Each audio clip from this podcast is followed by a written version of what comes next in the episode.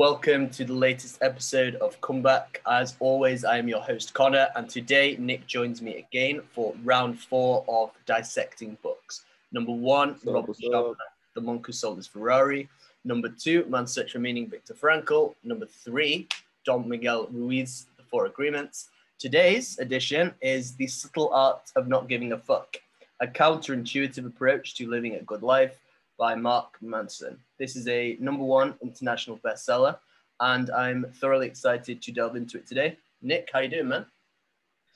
Doing good, man. I'm wondering, like, maybe I hope somebody can count how many times we say fuck today.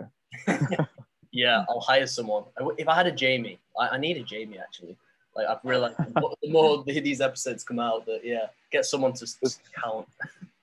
To keep track of this shit, man, for for statistics. I'm gonna try and be subtle with the the fucks that I give today, just because of that. The whole, Nice. the, whole pre- the whole premise of the book is, you know, certain things you should give a fuck about, certain things you shouldn't, and I think it's basically saying the impression I got, and I'm pretty sure he confirmed it in some interviews, that the whole premise of the book is that you have to give fucks about something. There are always going to be Mm. problems and reasons for you to give a fuck and things to give a fuck about. So find the things that are worth giving a fuck about, and the things that aren't worth giving a fuck about, don't give a fuck about them. the cool thing is that that implies that we have the power to decide what to give a fuck about. Exactly. And that goes back to a theme that we've discussed before, especially on the last podcast, Four Agreements, that we have the choice of what to let into our minds and whatnot. Yeah. So even if like if you live in a place where like it's uh, popular to think in a certain way and everybody's pressuring you to think like them, you don't have to. You can choose to believe whatever you want. Yeah, yeah, precisely. and also, I love the, the way he starts it. The way he starts the book, Don't Try. And he's like, Charles Bukowski was an alcoholic, a womanizer, a chronic gambler, a cheapskate, a deadbeat, on his worst days, a poet. and this is why the, the perfect way to start. Because, yeah, he didn't give a fuck about success. He just carried on with his poems until he ultimately became successful. But he just didn't give a fuck. He still stayed getting drunk and being horrible to people, but he, he didn't give a fuck. And that's ultimately why he became successful. It's a, it's a weird analogy, but Yeah, right. That's cool.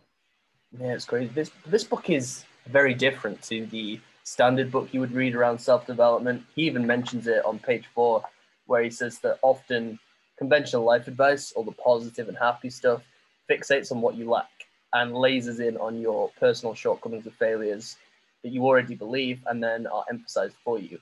So it makes you feel like you're not enough. Mm, right. Somebody made us believe that. Yeah, there's a saying in Texas: the smallest dog barks the loudest. You know, if you're confident, Mm. if you're rich, if you're happy, then you don't need to keep saying it. You know, that's All basically, right. yeah, feedback loop. Like, yeah, I kind this is, I think this is probably where affirmations and visualizations were presented to me in a skeptical manner. Where if you were really at the point where you feel at your happiest, would you need to stand in front of a mirror and say it 20 times? It's a tough one. Yeah, right. Shit. That's like doing that kind of feels like you're like uh swimming against a river or some shit. Like it's gonna be harder that way. Like maybe it can work, right? Maybe it works, but it's gonna be a lot harder than it has to be. Yeah, in the next bit where he says uh, the feedback loop from hell, you get anxious about confronting somebody, that anxiety crumbles around, and then you wonder, why am I anxious? And then you become anxious about being anxious. Oh no, double. Yeah. And there we go, and it just continues into this cycle. That's something that we deal with, right? Yeah, we get anxious about getting anxious. We get scared about feeling scared. Like screwing ourselves over now. Yeah, and then it says, by not giving a fuck that you feel bad, you short circuit the feedback loop from hell. You say to yourself, I feel like shit, but who gives a fuck? And then, as if sprinkled by magic, fuck giving fairy dust, you stop hating yourself for feeling so bad. It's like, um, why do I have to give a fuck about me giving a fuck? yeah, precisely. And when you get into that thinking mode that we've discussed before, you actually go towards a negative situation It's summed up here, page nine. The desire for more positive experience is itself a negative experience, and paradoxically, the acceptance of one's negative experience is in itself a positive experience. It's true, man.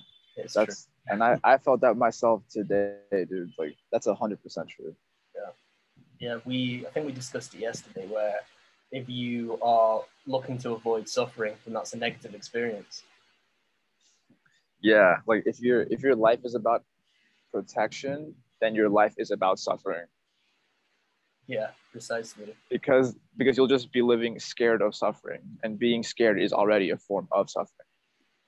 Yeah, whilst on the contrary, accepting that you have a negative experience is a positive experience because you take ownership, Yeah. control, And responsibility. and accept that there are more coming. accept that you haven't even faced the hardest ones yet. They're on the way.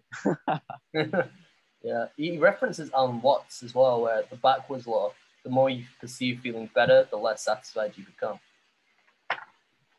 Yeah, I was surprised he also mentioned Buddha, like, and uh, yeah, and how he mentioned that Buddhists don't even believe that the self that they thought they were is not even them. So they, so he's like, so they really don't give a fuck. Yeah, massively. he also mentions his LSD hallucinations. He's like, yeah, the one time I tripped on acid and it felt like the more I walked towards a house, the further away the house got. That's his Mm. philosophical point about happiness. No fucks given. Yeah, like some people, like, I've heard. Uh, do you know Ram Dass? uh, no, I'm not familiar. He was like one of the Harvard professors that um studies psilocybin mushrooms. Is it psilocybin or psilocybin? I forget. Psilocybin, I believe. uh, psilocybin, like the magic mushrooms. He was one of the Harvard professors that was studying mushrooms when they first, I guess, became popular. But later on, they became federally illegal. So his all of his work was uh, like shut down. And I guess after tripping on acid so much and mushrooms, he moved to India and found a guru and I guess got into non-dualism type of shit and and then he became like a guru himself. A life worth lived. That's what I'm getting from that. and like his guru said that like uh yeah like the lsd and mushrooms and shit like they can be helpful if you do it alone maybe like sit in your room and just trip and just like have a bad trip purposely have a bad trip Yeah, and see, yeah, and see what happens. I guess. See Mm. where it develops as a result. Yeah, no, it's fascinating. and he also talks about something that we spoke about before about the process, where the backwards law works when the pain in pursuing your results in the gym result in better around health and energy. Failing in business lead to better understandings about successful. He's basically saying, you know, the, the pain is the best bit about it. Hmm. it's necessary right? like we have to go through it Yeah, and like avoiding it, running away from it, and saying no, I'm going to seek pleasure instead. Well, you're running away from pain, and that's the negative experience.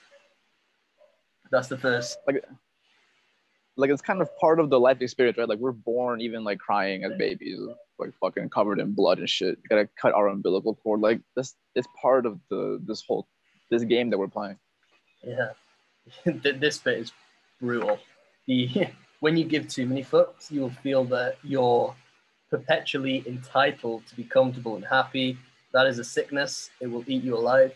You will see every adversity as an injustice, every challenge a failure, every inconvenience as a personal slight, every disagreement as betrayal, and you are confined to your petty, skull-sized hell, burning with entitlement and bluster, in constant motion yet arriving nowhere. Whew. it's true and i personally know people like that Yeah. and it's nice to see when they get out of it yeah, it's nice to see them kind of realizing, oh yeah, I can choose what to give a fuck about. I think the the key that he mentions is that I think it's often mis misinterpreted when you mention this book to people. He's not saying do not give a fuck to everything. He's not going to say, oh yeah, go through your life, don't care about anything. This is the way forward. Yeah, look at me, I'm a rock star. He's very much like, yeah, some things you have to give a fuck about, but really pay attention to what they are. Really look at whether it's worth it, whether it's worth investing your time, your energy, your money, etc And if it's not, change it, find something else. We're always going to have problems, but if you can pick the problems, things get a whole lot better. It's like uh, something simple and logical to, to give a fuck about is like don't walk into moving traffic if you know there's a fucking bus coming. Like, like maybe you should give a fuck about a bus about to run into you. yeah, precisely. But it doesn't mean you should give a fuck about what the driver thinks about your shoes, right? That's like a totally different thing. Yeah, you have to, and that, that says it. That's such a minute detail, but a lot of us in those analogies, we do go around looking for every single bit of approval. But yeah, in that situation, what do you care about more? Whether the driver thinks your shoes are shit or whether the driver avoids you? yeah.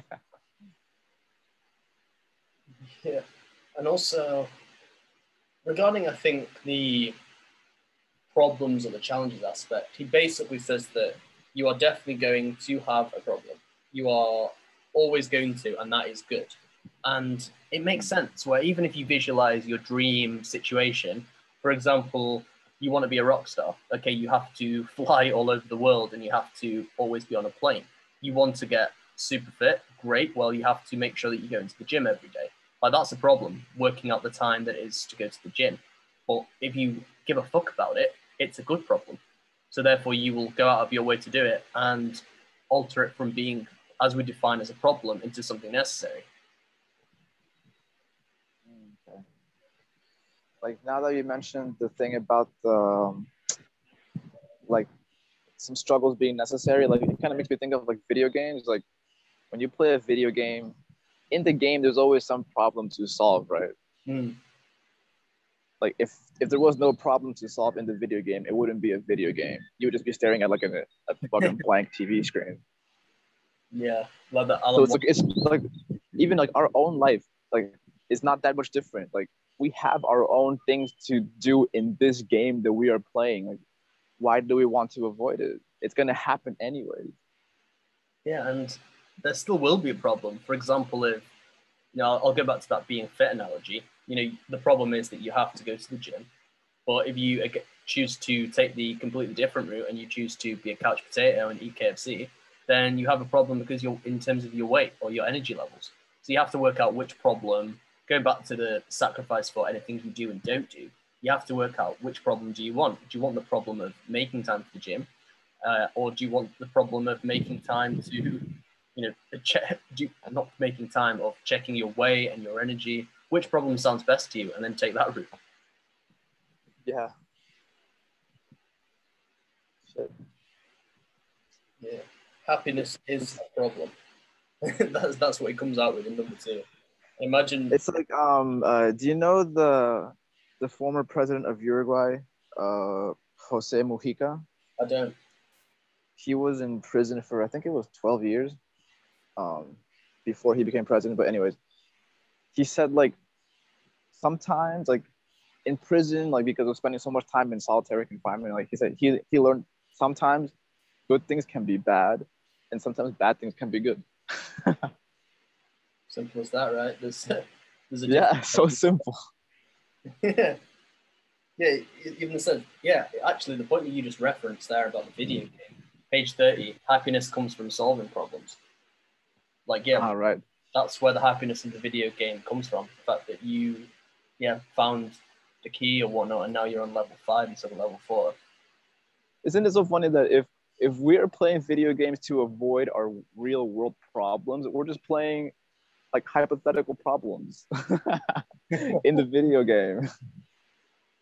Yeah. But we have our own right here too. Like we can't forget about the stuff we have to deal with every day. And when we deal with that, that's like how we get our own experience points and level up, just like in the game too. Like with these fucking characters, man.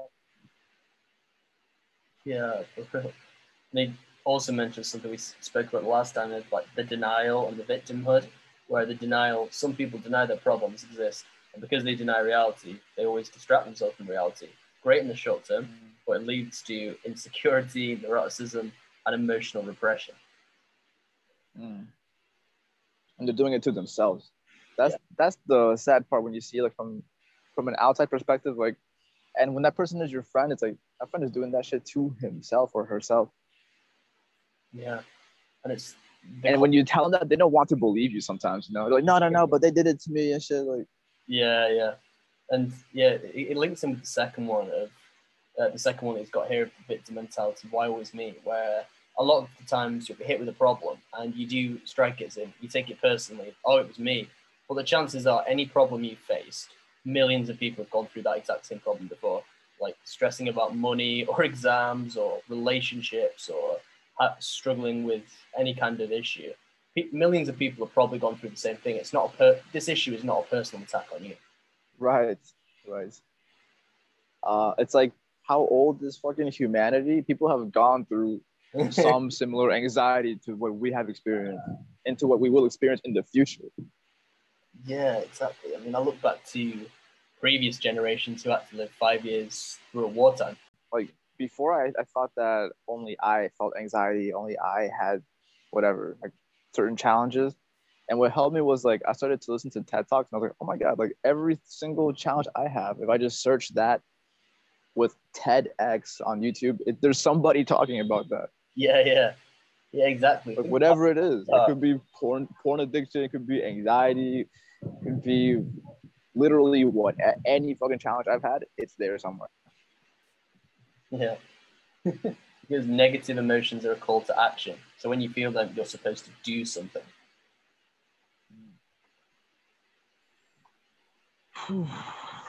I think I'm doing that right now, man. I had a negative uh, feeling just before our this conversation, and yeah, I think because of, I think because of the conversation, it just took me away from it.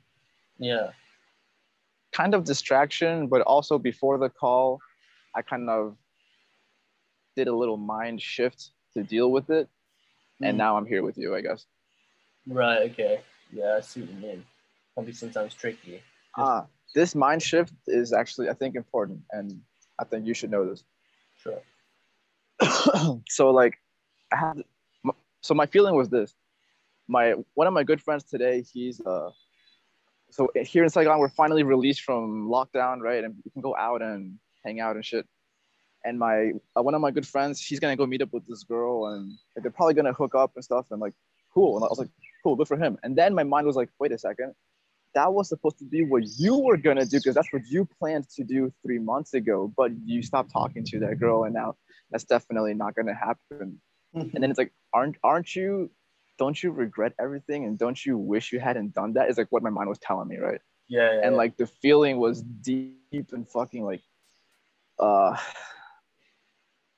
toxic, like just terrible. And it was just in my mind for maybe like an hour, like before this conversation. And then just now, just before we started talking, like I was still feeling a little bit of it, but then I decided like, wait, why am I running away from this emotion? Why don't I, why don't I tell my mind like, hit me as hard as you can, like, like give me as much of that pain as you possibly can. Like I, I invite you, just give me everything. And then in that moment, it, it just chilled out. Yeah. Yeah, because and that was it. You didn't run away from it. You ran towards it. Yeah. Okay that was it. That was it. Just like give give me the hardest shit you got. If it kills me, fuck it. Give me the hardest you got. And that moment is gone. And that was it. That's all I had to do. I wasted an hour of, of my life that I'm never gonna get back. yeah, but then that will save you countless hours in the future, right? Yeah, that's true. If that situation arises. Yeah, who knows? Finding this is part out. of my training. This is this is one of my one of my little video game monsters that I had to fight and get level up. Like yeah, that just happened. well, I suppose it makes sense actually that in the real world, yeah, well, I say in the real world, outside of our minds, for example, right, in the physical world, if you were scared of spiders and you go and pick up a spider and it doesn't do anything, you think, oh, okay.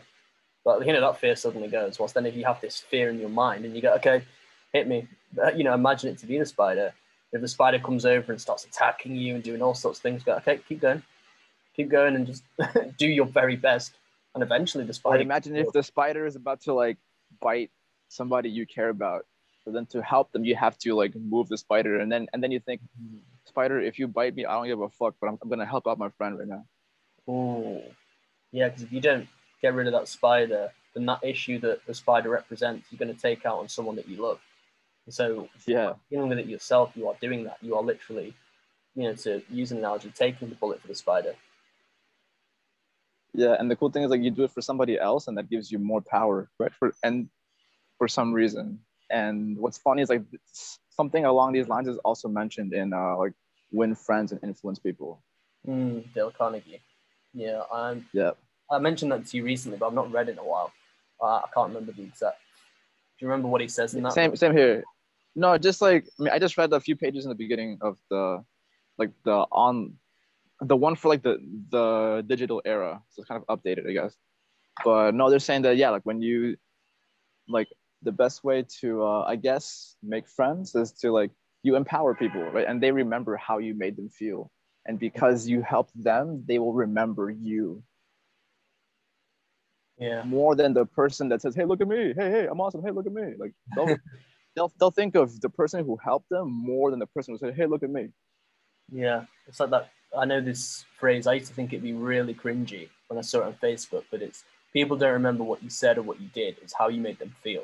Now right. i thought it used to be so corny but now i've actually thought about it it makes sense so many times you justify people's behavior for good or for bad based on how they made you feel that's what that's the standout memory we are emotional creatures.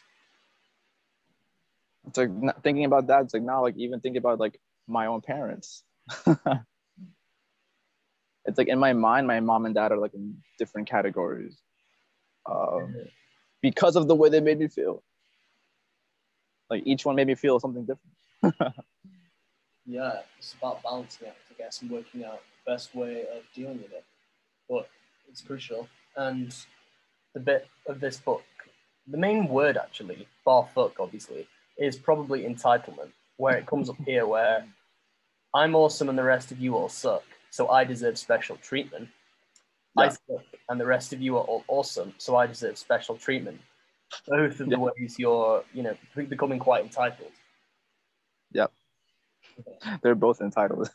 yeah, crazy. You are not special. As soon as you hear that, that's the chapter, and you think, as we were yeah talking about, thousands and millions of people have heard this issue yourself, and we, we do get told it in you know toxic positivity classes or like pages or notes. You see, you are special. There is only one of you, etc. And okay, that is true to a degree, and obviously you should be grateful that you were you know the surviving chromosomes.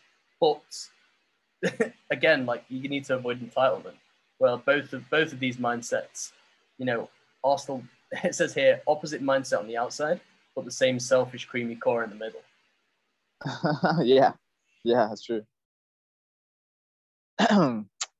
yeah, because like the the entitled person that's like self-defeating, right? Like like uh, the weak one is basically saying like like oh man, everybody else is better than me, so you should feel sorry for me and and like be nice to me.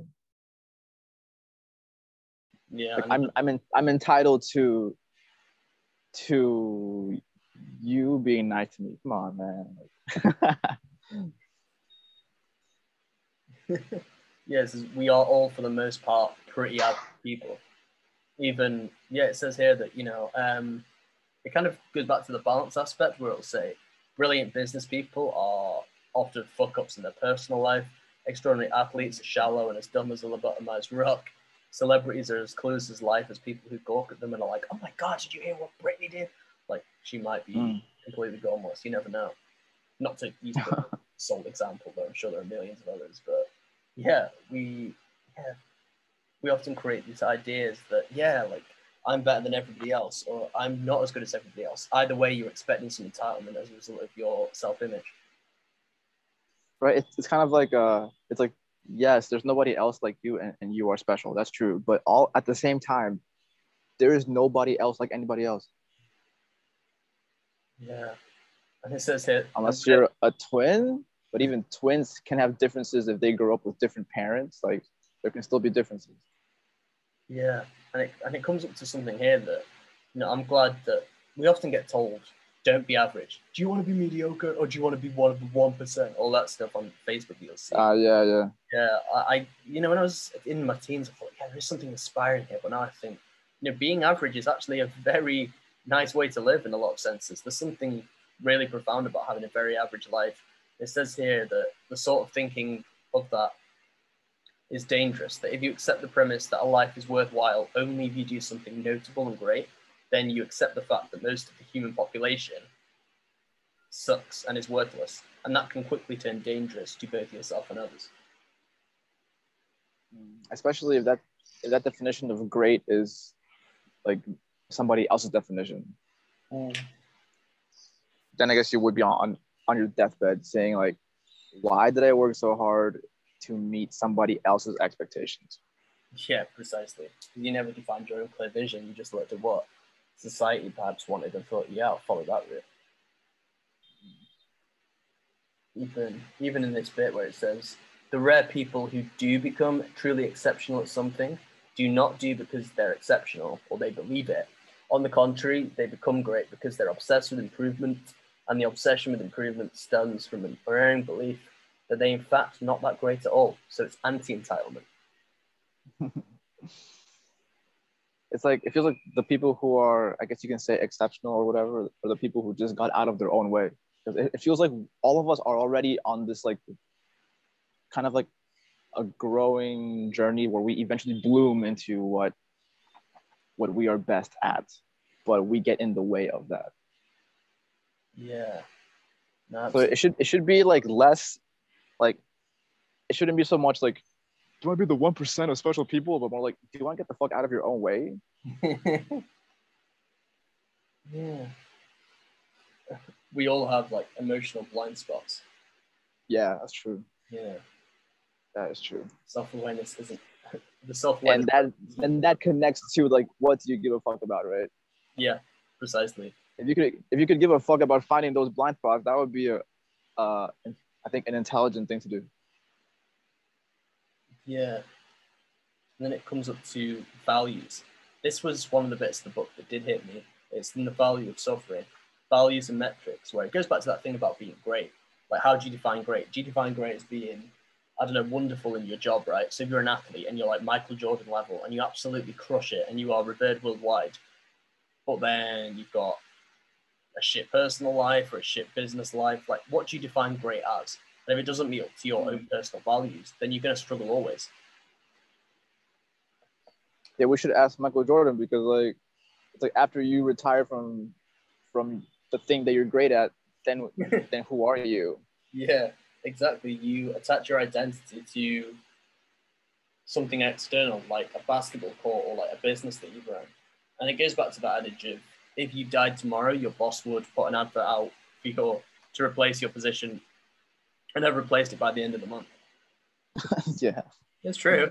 it's true. Like, you know, going Yeah. and creating a career, great, but think about it in the bigger picture. Yeah. Yeah. Did your life have meaning? Did, did you do the things that came naturally to you? Yeah. Did you inspire or did you empower other people to do what they're naturally inclined to do? Or did you only care about yourself? hard questions will be asked in the in the latter years of one's life. But I suppose it's Yeah, right. And then if you only cared about yourself, it's like how how did that go? Like who who is spending time with you on your deathbed right now if you if you only care about yourself? Is it your friend or is it the nurse or nobody? Like I don't know.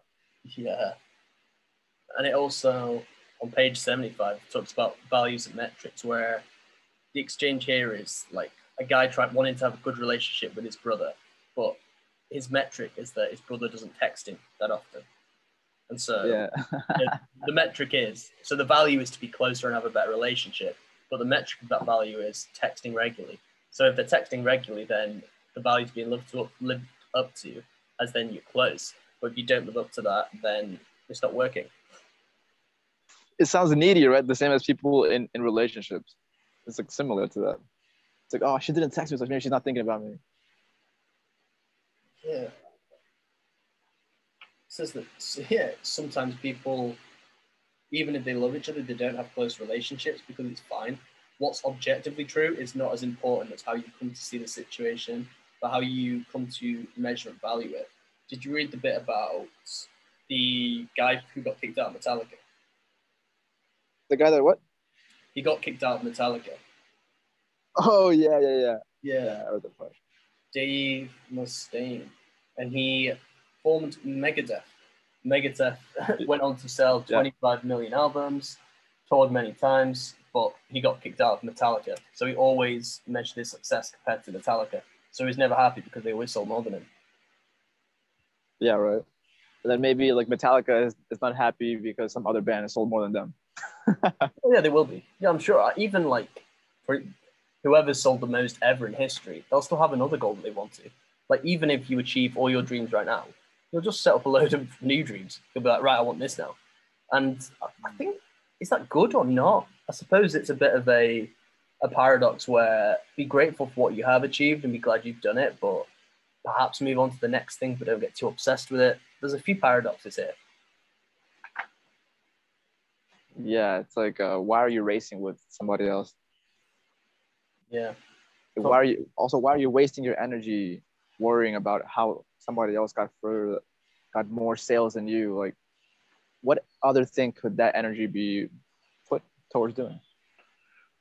Yeah, it's all about the value setting, and I think we have discussed values on podcasts before, but it comes up to the handful here on page eighty-two of shitty values, and the shitty values go as pleasure, material success, always being right. This is a big one, and staying positive.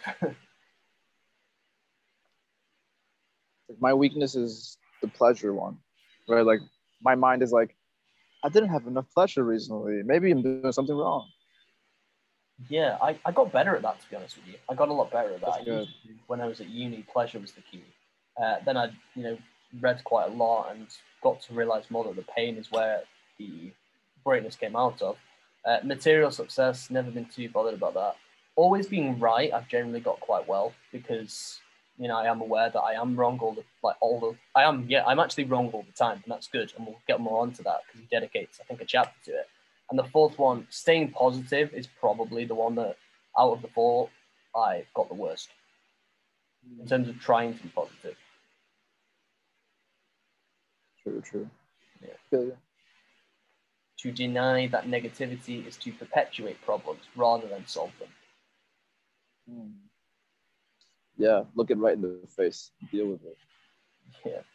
There's simple but simple example like um, express them in a socially acceptable and healthy manner, negative emotions, and express them in a way that aligns with values. So a value is non-violence. So if you get mad at somebody, express the anger, but you also don't punch them in the face. Radical, but the anger is not the problem. It's just the punching the person in the, pla- in the face that's the problem. All right. Like telling them like, hey, you you made me upset right now because of blah blah blah. And then see what happens. Have a conversation about it. Yeah, as Freud once said, and he quotes this one day in retrospect, the years of struggle will strike you as the most beautiful. It goes back to what we said about the process. I love the way he talks about pleasure. He goes, pleasure, it sounds great, but it's a horrible value to prioritize. Like, ask any drug addict how his pursuit of pleasure turned out. Ask any adulterer who shattered his family. Ask a man who almost ate himself to death how pleasure pleasure is a false god. Whew. Shit, ask ask me. That's been my problem, yeah. and I'm dealing with it now. Yeah, good values are reality based, socially constructive, and immediate and controllable. Where, yeah, because for example, if one of your values is to be liked, then you can't control that. Like you can, okay, Right. person, but how are you going to live up to that value and metric? Right. So the metric, okay, the value is to be liked, but the metric is to be the most popular guy in your school year. How the hell are you going to measure that? Facebook hmm. likes. Yeah. Just asking yourself, you're setting yourself up to suffer, basically. Yeah, literally, because there's no tangible way of measuring it, and yeah, it can be changed at any point, and it can be destructive because you do anything to get that popularity, for example, and then even if it comes, it won't feel worth it because you've spent so much negativity in getting there. It's almost not worth it. And the funny thing is, even if you do get it, it feels nice for like how long? A day, a week, and then it's gonna be gone again. Yeah, yeah. And then what? What's what's the next thing to do? I guess right. Yeah. Until like, how many times are you gonna do that? Yeah, that's why it says good values are reality based. So honesty, you have complete control over your honesty. It does reflect reality, and it's socially constructive as it does benefit others, even if it's unpleasant. It's there. Terrified of what others think about them. Are terrified of all the shitty things they think about themselves being reflected back at them. Ooh. Yeah, right. That yeah, that that hit deep with me too. Same, same man. That was that was a sucker punch. That was a kick in the gut. Yeah, absolutely. yeah, I, I do find uh yeah, it's like what if what if that person mentions a thing that I'm self-conscious about? Then that would Yeah, suck. yeah, yeah. That's it. And then you think, fuck, they got it too. Shit. then you, Then I have to ask myself, why am I self-conscious about that? yeah. Like why am I giving them that power over me? Yeah, exactly. And it goes into the next chapter. You are always choosing. You are choosing right there and then to give them the power to change your emotions by talking about the value that you find conscious or that you're self-conscious about. Yeah. Yeah, you like a long time ago i definitely did not know that because like i think i was just like used to listening to somebody tell me something and i would just believe them because like i think that that just i learned that in my family i guess right and, I, Hmm. and i would read a book i would read a book and be like oh yeah this must be true and then i opened this other book like maybe this one is true now Yeah, yeah, yeah. Yeah, I used to always listen to like a podcast or a speaker, and I used to listen as if what they were saying was 100% correct. And I realized Yeah. that they might say something that I agree with, but they might also say something I disagree with it. Come up with a really balanced approach. yeah that's why i'm really happy about going to university and like like hey we have to read four or five different books this month and they're all making different arguments it's like oh fuck so like well, which one is right then? Like i don't know. Yeah. my mind is like but i thought they were all right. Like no they're not. Yeah, that's that also comes to people pleasing where you're not going to be able to please everyone because everyone has views that are so different due to so many different factors of conditioning and so many different layers that it's genuinely impossible. And obviously, again, going back to that junk value aspect, if you put that people pleasing at the top, you're always setting yourself up for failure. yeah man it's true also like what if they all like different things like uh, what if i travel to different countries and there's like different expectations So do i have to do different things all the time to fucking please different people know. Yeah, precisely, right? Yeah, you have to always alter your personality, and that's suffering. Jeez, imagine if I'm like, Yeah. right, no, I'm not into podcasts because people in Thailand or Australia might not like it. Fuck, what do I do now? Get into man. thing? Just yeah, a complete 180s. They're never good. like should i dance on tiktok like what the fuck Like, I don't know. That's the way. And it also the value of choice here. The analogy he gives is that if somebody held a gun to your head and went, right, you have to run a marathon in five hours, otherwise I'll kill you, that would suck. But if you bought a new workout gear and you trained for months and you did that marathon, it could be glorious. Exact same length, exact same legs running it. The only difference is the the reason and the choice behind it. Responsibility aspect here, 96. I once knew a man who was convinced the reason no woman would date him was because he was too short.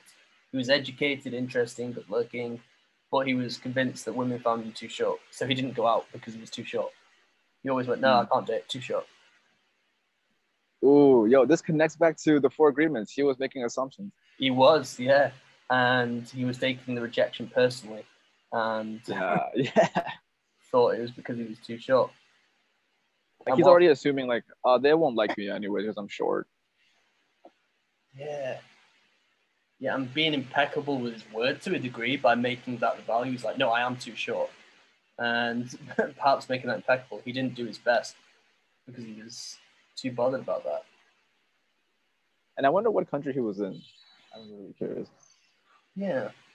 I mean, Mark Manson's American, so I'm just going to. Well, actually, oh, I- whoa. Do you know what I was just about to say? I was just about to say, I'm going to assume it was America. So I was just about to make an assumption. wow. yeah. Ooh, ca- ca- catch intervention there. Jeez. yeah. Like if you go to like the country where I was born in Peru, like people are not that tall. Maybe if he went there, he wouldn't feel so short anymore. yeah, yeah, Vietnam, right? Like Vietnam, I come here and you know, first few days I was walking around the shopping mall and I was towering above people, and I'm five eleven, and I thought, yeah, yeah, I'm doing hmm. okay. You put in another country, not the same thing. That's true. Yeah. And boom, he, he hits the nail on the head, page 98. We are responsible for experiences that aren't our fault all the time. It goes back to what we said last week about fault versus responsibility. Dude, that's like just driving in Vietnam. Like, it's not your fault that someone cut you off, but it's gonna happen. like, hundred percent chance. It's not your fault that some random person made a U-turn on the wrong side of the road without looking. Like, it's not your fault, but it happened. Like, you just got to deal with it. Yeah, no, massively. Not your fault, but always your responsibility. I feel like Vietnam has many of those examples, right? Like it's not your fault that the government lifted the lockdown, but and then said you can't go, you can go outside, but only if you have a good reason, and then not give any list of good or bad reasons. yeah, exactly. I think what defines a good reason? You know, hospital maybe, but then like to see my friends is that a good enough reason? I don't know. I went yeah. out. Today. I went out today, and I didn't know if I'd get stopped or not. I think I was. I didn't even have an excuse prepared. Maybe I should make one. Dude, I just went for a walk with my girlfriend, and we walked past some cops, and they didn't say shit. They didn't even look at us. Yeah, it depends, right? I love this bit here where it says, uh, "My first girlfriend dumped me in spectacular fashion. She cheated on me with the teacher. it was awesome, and that by awesome, I mean it felt like getting punched in the stomach 200 times. Ooh. Like he couldn't control her. No matter how many times he calls her, screams at her, begs to take her back, makes surprise visits to her place or other things, he can't control her emotions or reactions. So mm-hmm. while she was to blame for how I felt, she was never responsible for how I felt I was. So he, right. Yeah, so yeah, he changed this way. When she was never going to fix the issue for me, I had to fix them. So now he took responsibility for his own emotions and he changed his values from taking care of himself, learning to feel better, rather than getting her to fix what she'd broken, moving it on to her. Yeah, and I bet now he feels really thankful for that experience. Yeah, he seems to be. He seems to be. He says that he's able to look back and uh, acknowledge the warning signs that he had seen when he brushed off and realizes that was his fault and his responsibility. And the cool thing about those moments that make you suffer so much is that it gives you a good chance to really hear how loud your mind can scream. yeah. See how loud the voice between the two is comes up and how you control that. Yeah. Yeah, it's like damn, and after the whole thing is over, it's like, whoa, the screaming stopped. What the hell? Is this? It still goes through aspects of genetics and neurological factors and things given from birth uh, but you still have hmm. to deal with it regardless of the hand you're dealt. And some people will get better than others, just like in poker, but you still have to work with what you get. Mm. Yeah, sure, sure. Yeah, right. You can't control what cards you're dealt. exactly. next one. This one, it might be my favorite chapter because I'm a big advocate of this. You're wrong about everything, but so am I. All right. Yeah. Right, right, right. That's probably and nobody's ever like right. They're just less wrong. Yeah. but they're still wrong, but it's less wrong. Yeah, man. I used to like when I was a teenager. Even I'd hang around people who, if a football match went went, for example, one way, so Real Madrid beat Barcelona one 0 Afterwards, yeah, I said that would happen. Yeah, I told you that would happen. Even like that's a really small example, but everything in their life was the same thing where anything that comes up, yeah, I said that. Yeah, I said that. Yeah, we'll do this. And they had to be right. Like it was their idea, their way or the highway. And that's the line of thinking. Initially, I thought it can come across as confident or as bluster. So people might think, wow, they know what they're doing. So people might follow you for a little bit. But once they realize that you don't know everything and that you do get things wrong because you are a human who makes mistakes and gets them yeah. like we all do, then they leave and realize you're an idiot. so it's it works both ways. Yeah. If you're not humble, it shows. it does, man. It does. Yeah, just admitting mistakes. Like to me, it's such a it's such a big thing. If I notice in an early interaction with someone that they don't admit their mistakes, then I tend to distance myself. Mm. And like going back to the thing about like not ever actually being right, just being less wrong. it kind of like uh in a way links with non-dualism because like I feel like non-dualism would say like how do you know if you're even right or wrong if you don't even know who you are? Precisely. Precisely. Yeah. Like, like how does how does being right or wrong like how is that even a thing if you don't even know who you are? yeah. How is it defined? How do we make that tangible? Yeah. Even here, we should always be in constant search of doubt because we should be looking at how we're wrong all the time because we are. It opens up the possibility of change and growth. Like uh, somebody said recently, I think it was Adyashanti or something. Like uh, the thing that's getting in the way of you and your enlightenment is your beliefs. Like if you believe something, like if you believe you're right about something, that's that's getting in the way already. Mm.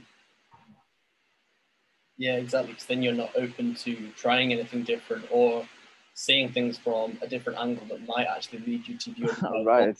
Just because you're so obsessed with this particular path. Like path A is the reason. I'm completely convinced. Then path B pops up, but you won't even acknowledge it because you're so fixated on path A. It's kind of like if you if you see like a rectangular prism from like one of the ends, you just see a square, right? and then you look from a from a, a, different angle, then you see just a rectangle. Then you shift it a little bit to oh shit, it's a 3D object. Like Yeah. it depends what angle you're looking at it from. Yeah, exactly. And if you are right all the time and you have you have this fixed mindset, then you'll never do that. You'll just keep staring at the square.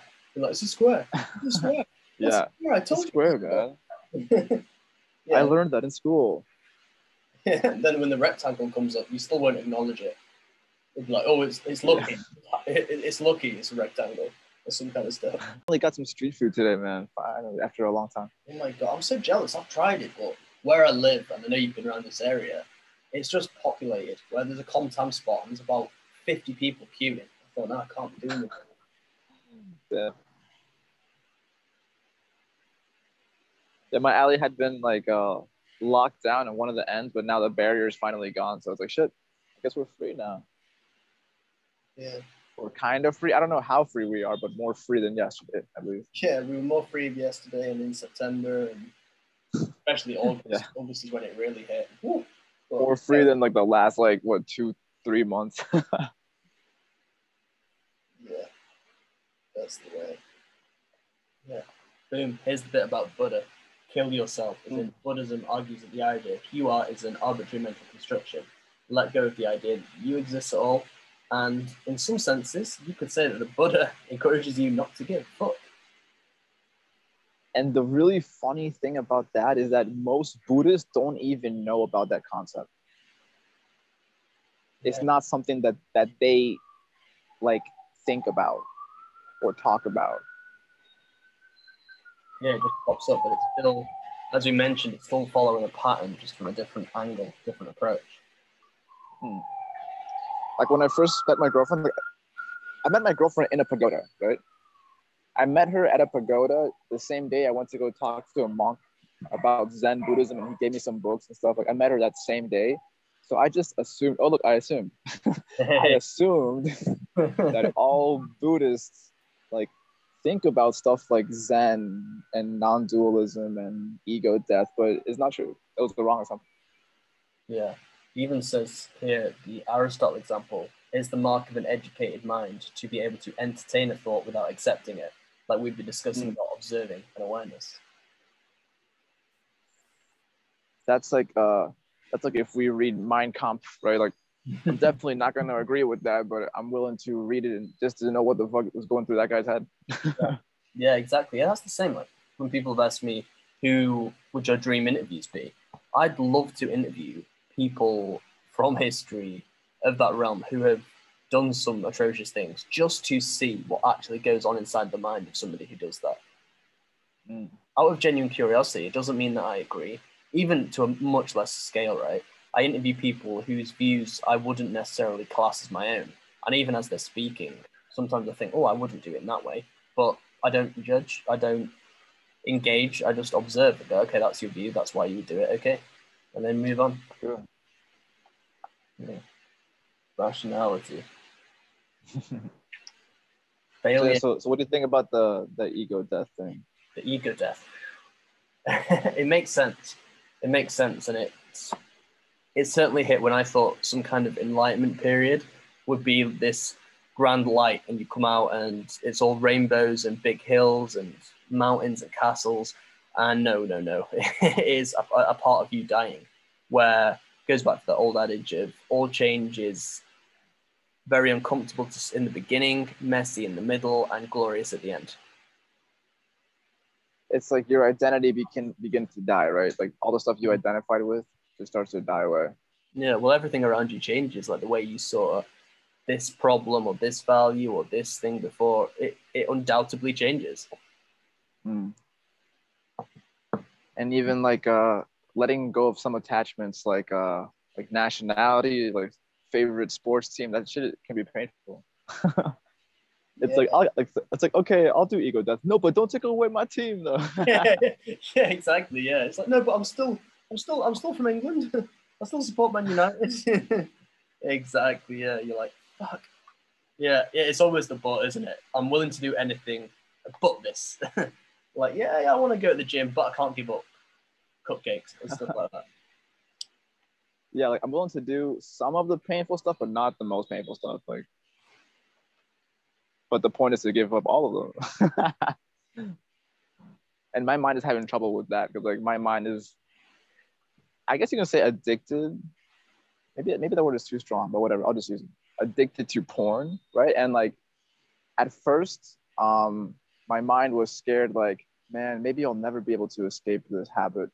And then once I was seeing that I was making progress, I felt this like underlying fear of, oh shit, maybe I'll actually get over this thing. Yeah, your Like. I don't like I don't want to lose it. I don't want to lose this drug. Like I want to keep it, but oh fuck, I think I think the habit is starting to turn around. Yeah, exactly, man. You start thinking, fuck. Like you, your mind wants to keep you safe. That's its primary objective. It doesn't want you to progress necessarily. It just wants to keep you safe and keep you stuck. in yeah. loop. And it it thinks that pleasure equals happiness or pleasure equals safety, right? it's like pleasure became my pacifier, something like that.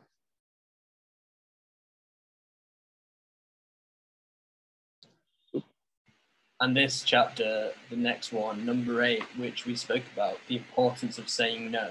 This resonated with you, right? Mm. Yeah, this is like it's like setting boundaries, right? Is that what this is?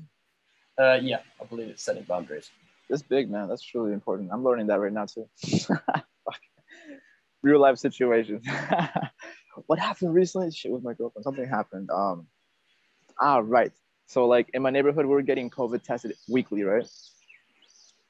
And so like we got tested. So she was here and they knocked my door like, gotta get tested. Okay. So I, I went for the both of us, like because there's one person per room. So I went, got tested. The next week came by, they're like, oh, testing again. And then my girlfriend was like, okay, you're going again, right? And I was like, oh, okay, okay. It's like, I'm gonna go this time, right? But the next time you're going, like, I'm I'm going to stop this trend of COVID test equals Nick gets the thing in his nose. So next time it's not gonna be me. And that was me setting a boundary, like not even trying to be an asshole, right? Like, I'm not saying like, oh fuck you for telling me to go. Like, I'm like, no, I'm just saying that next time I'm not going, and that's it. it's really simple and like not offensive. Yeah, that is so key because it can actually cause you problems if you don't set that boundary. And it's important Yeah. to establish it early doors so that it becomes, you know, a, a known behavior, for example. Like people don't like accepting change. So if you, for example, change your boundaries midway through a relationship, this can be friendships or romantic relationships, then it's an issue because people aren't used to that change and they think, why are you changing? Whilst from the start, if you say, yeah, I'm this is my non-negotiable, I want this, blah blah, at least you've actually confirmed your vision and what you are willing to stand for and what you aren't. So then when the situation arises, you can say no because you've already established that that's not something you'll accept. For example, uh, I don't, I, yeah, for example, right, if you don't go to the pub and you don't drink, you tell your partner or your friends, boom, straight away, I don't drink. Then they won't pressure you for it because they know that's just not what you do. You've said no, and they know not to invite you. But midway through, for example, after two or three weeks, you go, oh no, I don't. It's, oh, why are you being boring, man? Come on, just have one. I gotta be clear, right? Like, Yeah. no, thanks, I'm good. Yeah, no ambiguity I- either. And like, and like, I don't judge you for drinking, but I don't drink. That's that's my own rule. That's Yeah. okay. Same as smoking, or can be so many other things. Yeah. Just one example, but it comes up to the bit that I think you enjoyed, uh, the traveling aspect, Russia, where he goes to Russia and they were all very blunt, shall we say? Mm, Yeah, like that resonated with me because in my hometown of Northern Virginia, people are not blunt. People are fake nice to the point where it's so obvious. Mm, Like uh, people asking you, like, "Hey, how are you?" and they just walk past you because they think they're supposed to say that sentence to you, but they don't actually care how you are. Like it's just Oh, thing yeah. they have to say.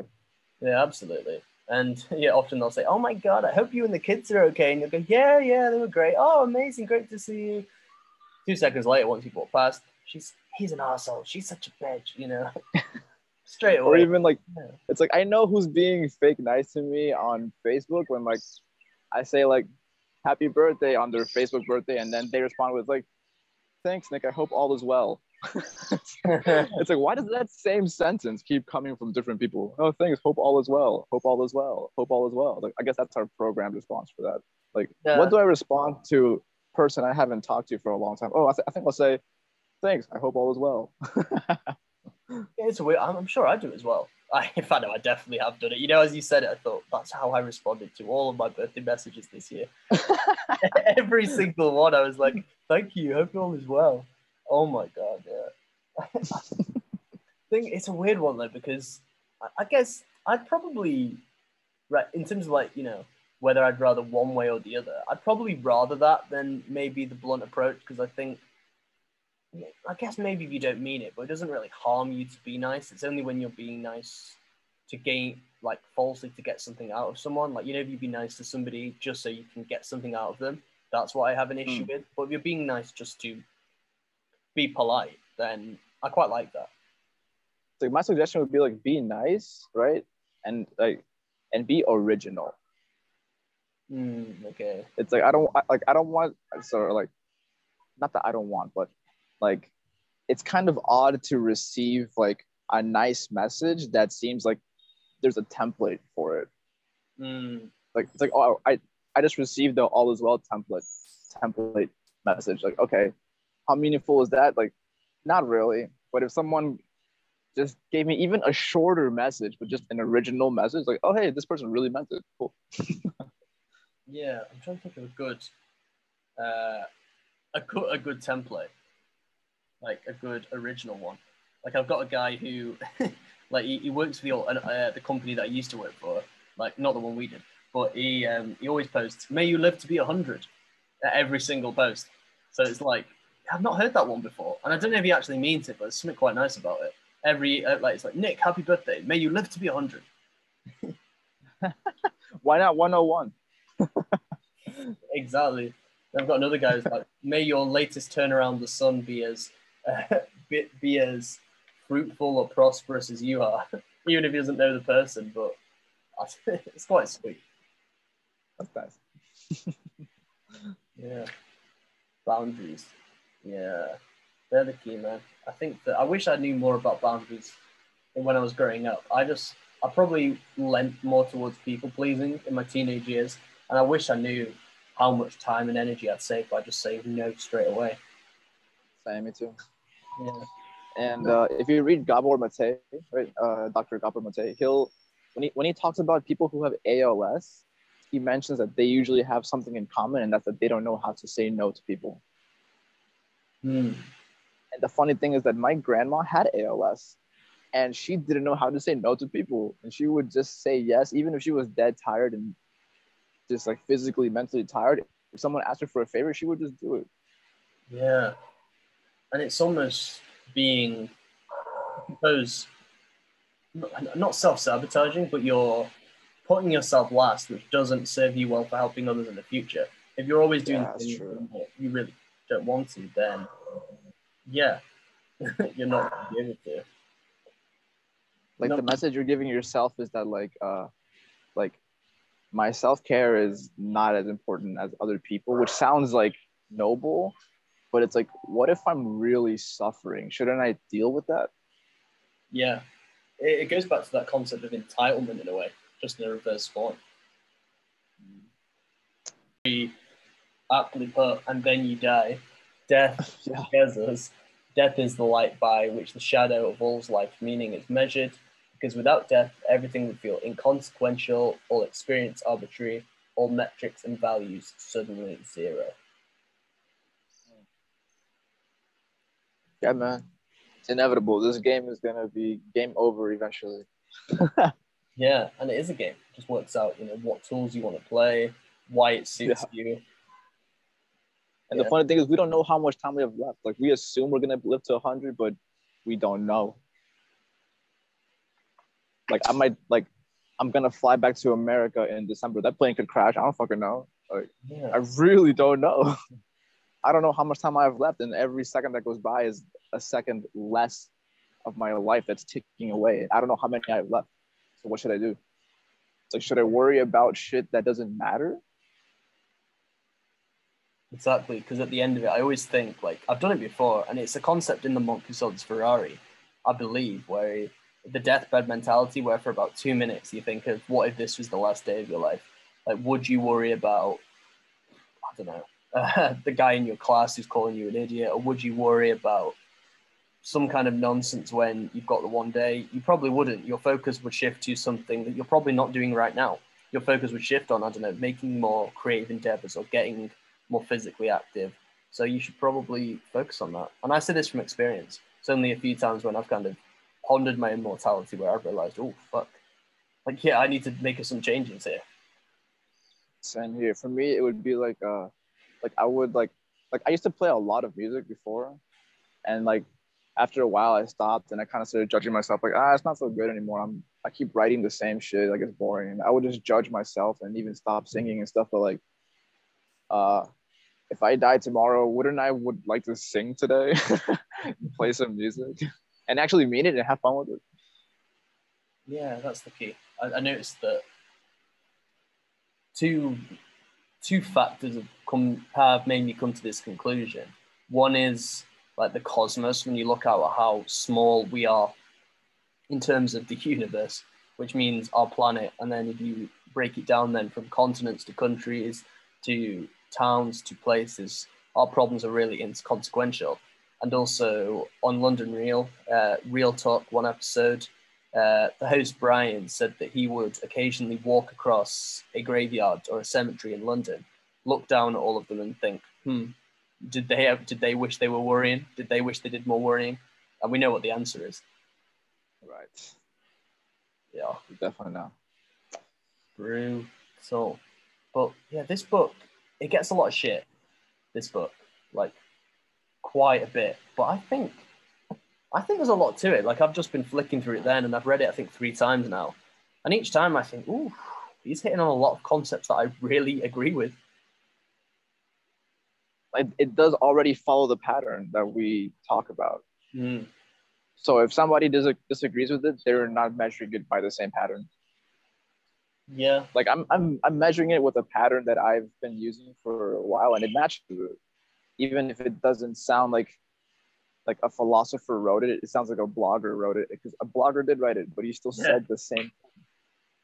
yeah, precisely. And I, guess to be honest with you, it, it's quite good that a blogger wrote it rather than a philosopher because it's in a, a way that I think this was published in 2018, I believe.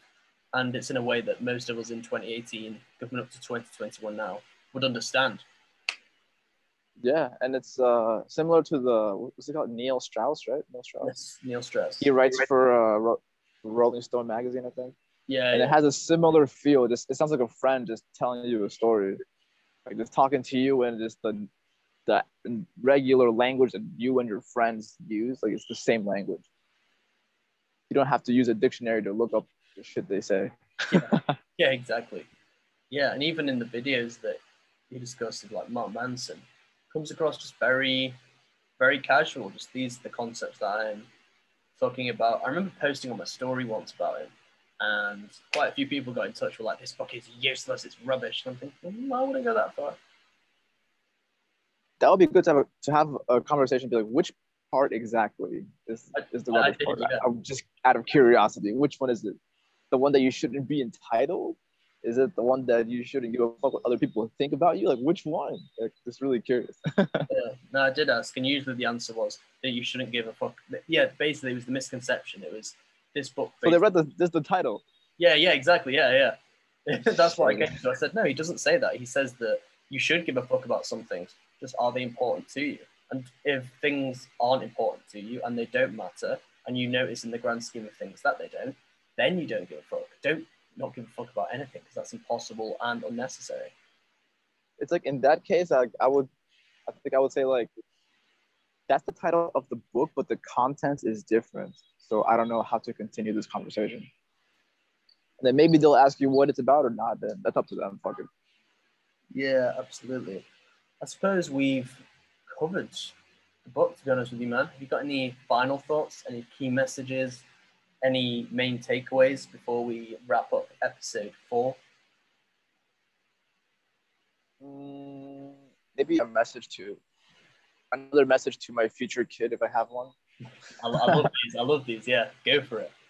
That like y- you can choose what to believe in. Even if I tell you to believe something, you have the choice to believe it or not.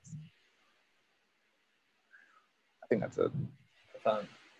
I can't wait until, you know, about 10 years' time when Nick Jr. listens back to these and goes, But dad, look, I can disagree with you. And you're like, Fuck.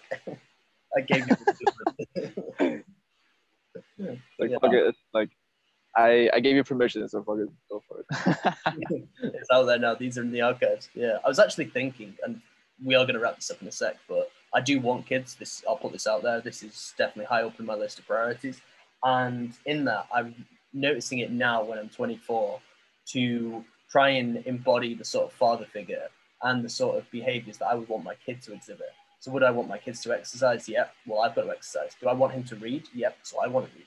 Do I want him to be creative? Yes. So I have to be creative. I have to model and exemplify the behaviors that I want in my child. And I'm trying to do it at a young age so that in a few years' time, he'll, he, he or and also like um like what kind of father would I want to have? And then be that guy. Yeah, The cool thing is that many of us, not sorry, not, not many of us, some of us already have a father figure that is like along those lines. So, so we can just make some minor adjustments here and there, do, do, do, do, and just be the best that we can. there we go. That was an empowering message to end on. Nick, thanks very much, and see you next time. See you, man. Take care.